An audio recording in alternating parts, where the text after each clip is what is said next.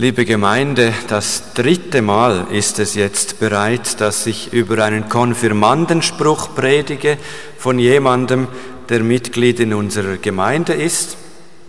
Die Idee zu dieser etwas speziellen Predigtreihe kam mir ganz spontan einmal, aber ich finde, es ist bereichernd. Wir nehmen uns als Gemeinde einen Bibelvers vor, der jemandem aus unseren Reihen ganz bewusst einmal zugesprochen worden ist. Was hat damals der Pfarrer, in diesem Fall dir, Erika Frauenfelder, zugesprochen in Gottes Namen, in unserem Auftrag? Ja, der Pfarrer damals hatte ja den Auftrag von, von uns, von der Gemeinde, Gottes Wort zu verkünden und eben den Konfirmanden, jedem Einzelnen, ein solches Wort zuzusprechen. Was wurde da also unserer lieben Mitchristin im Auftrag von uns allen zugesprochen? Auf Gott vertraue ich, fürchte mich nicht, was könnten Menschen mir antun?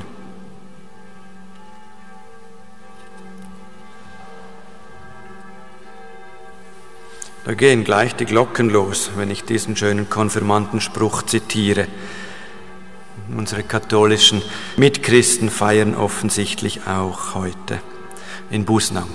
Auf Gott vertraue ich, fürchte mich nicht. Was könnten Menschen mir antun? Ein Psalmvers, der Vertrauen zum Ausdruck bringt.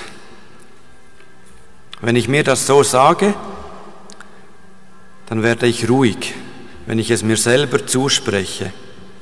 Was auch immer von außen auf mich einstürmt, seien es laute Kirchenglocken oder was auch immer, wenn ich sage, auf Gott vertraue ich, fürchte mich nicht, was könnten Menschen mir antun, dann fördere ich das Gottvertrauen in mir drin. Natürlich weiß man bei Konfirmandensprüchen im Nachhinein nie, ob sie etwas zum Ausdruck bringen, das schon ist, oder eher, ob sie einen Wunsch zum Ausdruck bringen. Manchmal wähle ich selbst Bibelverse für Konfirmanden aus, wo ich denke, jawohl, dieser Vers, der passt genau auf diesen Konfirmanden. Oder aber ich denke, wenn dieser Vers zu einem Leitvers für diesen Konfirmanden werden würde, das wäre schön. Auf jeden Fall können wir mit Sicherheit sagen, wir als Gemeinde sprechen einander dies zu. Auf Gott vertraue ich, fürchte mich nicht, was könnten Menschen mir antun. Das heißt, wir sagen uns selbst, wir wollen unser Vertrauen auf Gott setzen. Er ist der, der retten kann. Und gleichzeitig sagen wir uns, wir wollen uns nicht fürchten vor Menschen. Es ist also ein Glaubensbekenntnis, dieser Bibelvers. Ganz kurz will ich noch auf ein Übersetzungsproblem eingehen, damit wir dieses Glaubensbekenntnis vollständig erfassen können. Nämlich heißt es im Urtext, im Hebräischen, nicht Mensch oder Menschen, sondern Fleisch. Das ist eigentlich nur ein Detail. Wenn man Mensch übersetzt, ist das schon in Ordnung, aber Fleisch ist noch etwas umfassender. Das umfasst alles Menschliche und alles Menschgemachte und überhaupt alles Irdische. Fleisch kann wirklich das Gegenteil bedeuten von allem Himmlischem, von allem Geistigen. Unser Glaube besagt dann also, auf Gott vertraue ich, fürchte mich nicht, was kann mir all das, was auf dieser Welt mir Sorgen macht, auch nur irgendetwas antun? Wenn man den ganzen Psalm 56 betrachtet, dann geht es zwar schon darum, dass David da in feindlicher Umgebung war und andere Menschen ihn bedrängten, aber wenn man den Psalm wiederum in den Zusammenhang der ganzen Bibel stellt, dann ist es tatsächlich so, Gott ist der, der uns retten kann, und das Irdische, das kann uns a nicht retten, weder unsere Reichtümer, noch unsere Macht, noch unsere Medizin etc. Nichts Irdisches oder eben kein Fleisch kann uns retten. Und B, wir müssen uns auch vor keinem Fleisch fürchten. Was könnten Menschen mir antun? Nichts. Ja gut, Sorgen machen können mir andere Menschen manchmal schon. Und sogar ich selbst. Ich bin ja auch ein Mensch, etwas Irdisches. Sogar ich selbst mache mir manchmal Sorgen. Also ich mache mir nicht Sorgen über, sondern ich bin selber der, der Grund der Sorge ist.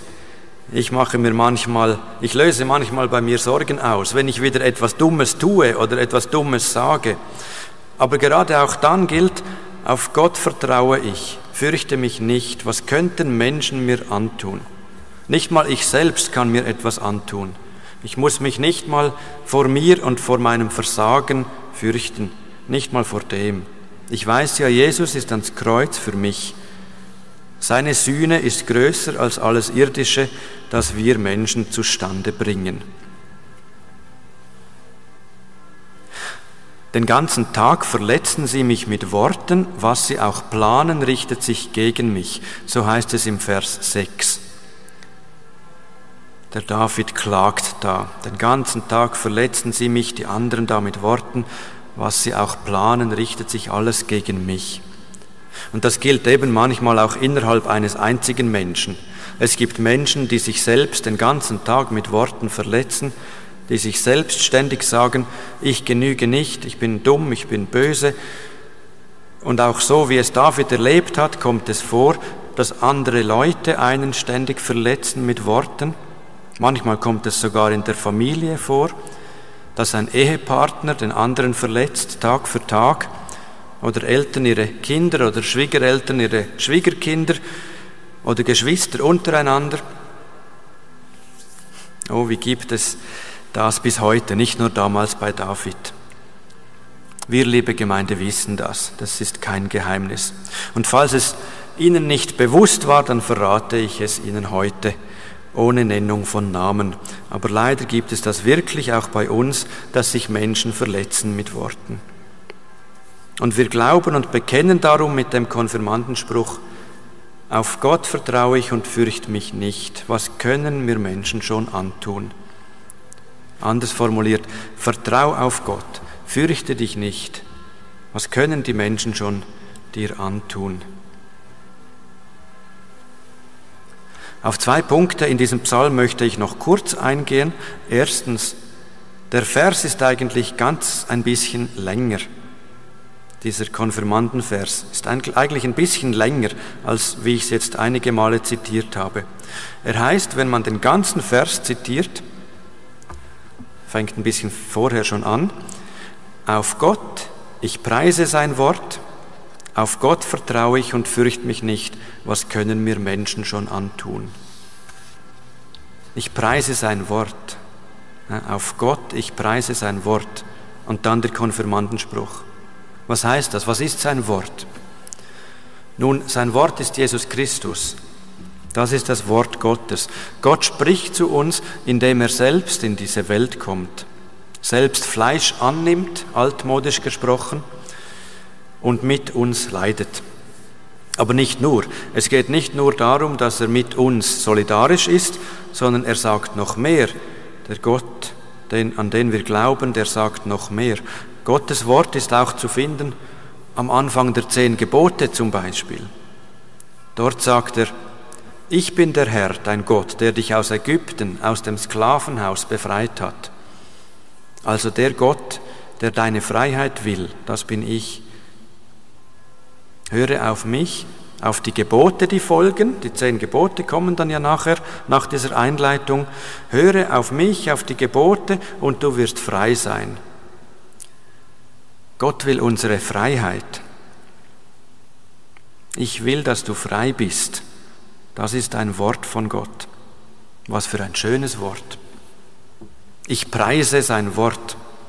Absolut berechtigt, lieber David, können wir da nur sagen absolut berechtigt, dass dieses Ich preise sein Wort im Psalm drin vorkommt. Vielleicht, liebe Erika, ergänzt du diesen Satzteil dann noch auf der Konfirmandenurkunde, falls er dort nicht schon steht. Ich preise sein Wort. Und der zweite Punkt noch kurz, wir haben es eigentlich bereits gesungen im Lied Regenbogen vorher. Gott sieht unsere Tränen, Gott sieht unseren Schmerz, hat es dort geheißen. Das kommt von diesem Psalm her. Oder eigentlich müsste es noch etwas anders sein vom Bild her. Im Psalm heißt es ja, mein Elend hast du doch aufgeschrieben, nun sammle meine Tränen in deinem Krug. Ist nicht alles in deinem Buch festgehalten? Also das Lied sagt es schon richtig. Gott sieht unsere Tränen, unser Elend, so von oben herab, von der Wolke können wir uns manchmal vorstellen, er schaut runter, er sieht das, er schreibt es auf und mehr noch, ich habe es erwähnt, er sammelt meine Tränen in einem Krug. Die sind also wertvoll, diese Tränen. Gott behält meine Tränen auf. Ich denke an meine kleinen Kinder zu Hause, die sammeln auch alles Mögliche. Da können Milchzähne oder Steine oder Muscheln ganz, ganz wertvoll sein. Mindestens so wertvoll sind unsere Tränen für Gott. Er behält sie auf. Das ist unser Glaube, liebe Gemeinde. Das ist unser Glaube, dass wir ihm wichtig sind, dass das, was wir durchleben, dass ihm das wichtig ist und dass Gott unsere Freiheit will. Wir sollen frei sein von Menschenfurcht, ihn fürchten, das ist recht, aber vor Menschen müssen wir keine Angst haben. Manchmal braucht das etwas Zeit. Die Israeliten damals, denen eben die zehn Gebote zugesprochen worden sind, die Israeliten damals hatten noch 40 Jahre Wüste vor sich. Und wir brauchen manchmal auch 40 Jahre oder noch länger, bis unser Konfirmandenspruch wirklich in uns ankommt. Aber wie lange es auch dauern mag, wie viele Tränen auch vergossen werden in dieser Zeit hier auf Erden, hier im fleischlichen Leben, Gott sammelt unsere Tränen, er schreibt alles in seinem Buch und dereinst freuen wir uns, wenn er sein Buch aufmacht und unsere Namen dort verzeichnet sind. Nicht nur im Konfirmandenregister, das da im Sekretariat gelagert ist. Nicht nur dort drin sind unsere Namen, sondern im himmlischen Buch des Lebens. Und wir werden zu uns selbst sagen, was im Vers 10 steht des bekannten gelesenen Psalms. Je nach Bibelübersetzung heißt es im zehnten Vers, ich weiß, Gott tritt für mich ein. So haben wir es von Röbi Engeli gehört aus der Basisbibel. Ich weiß, Gott tritt für mich ein. Oder die Zürcher Bibel übersetzt, ich weiß, dass Gott für mich ist. Oder in der Lutherbibel heißt es, ich weiß, dass du mein Gott bist. Alle diese Übersetzungen sind richtig. Amen.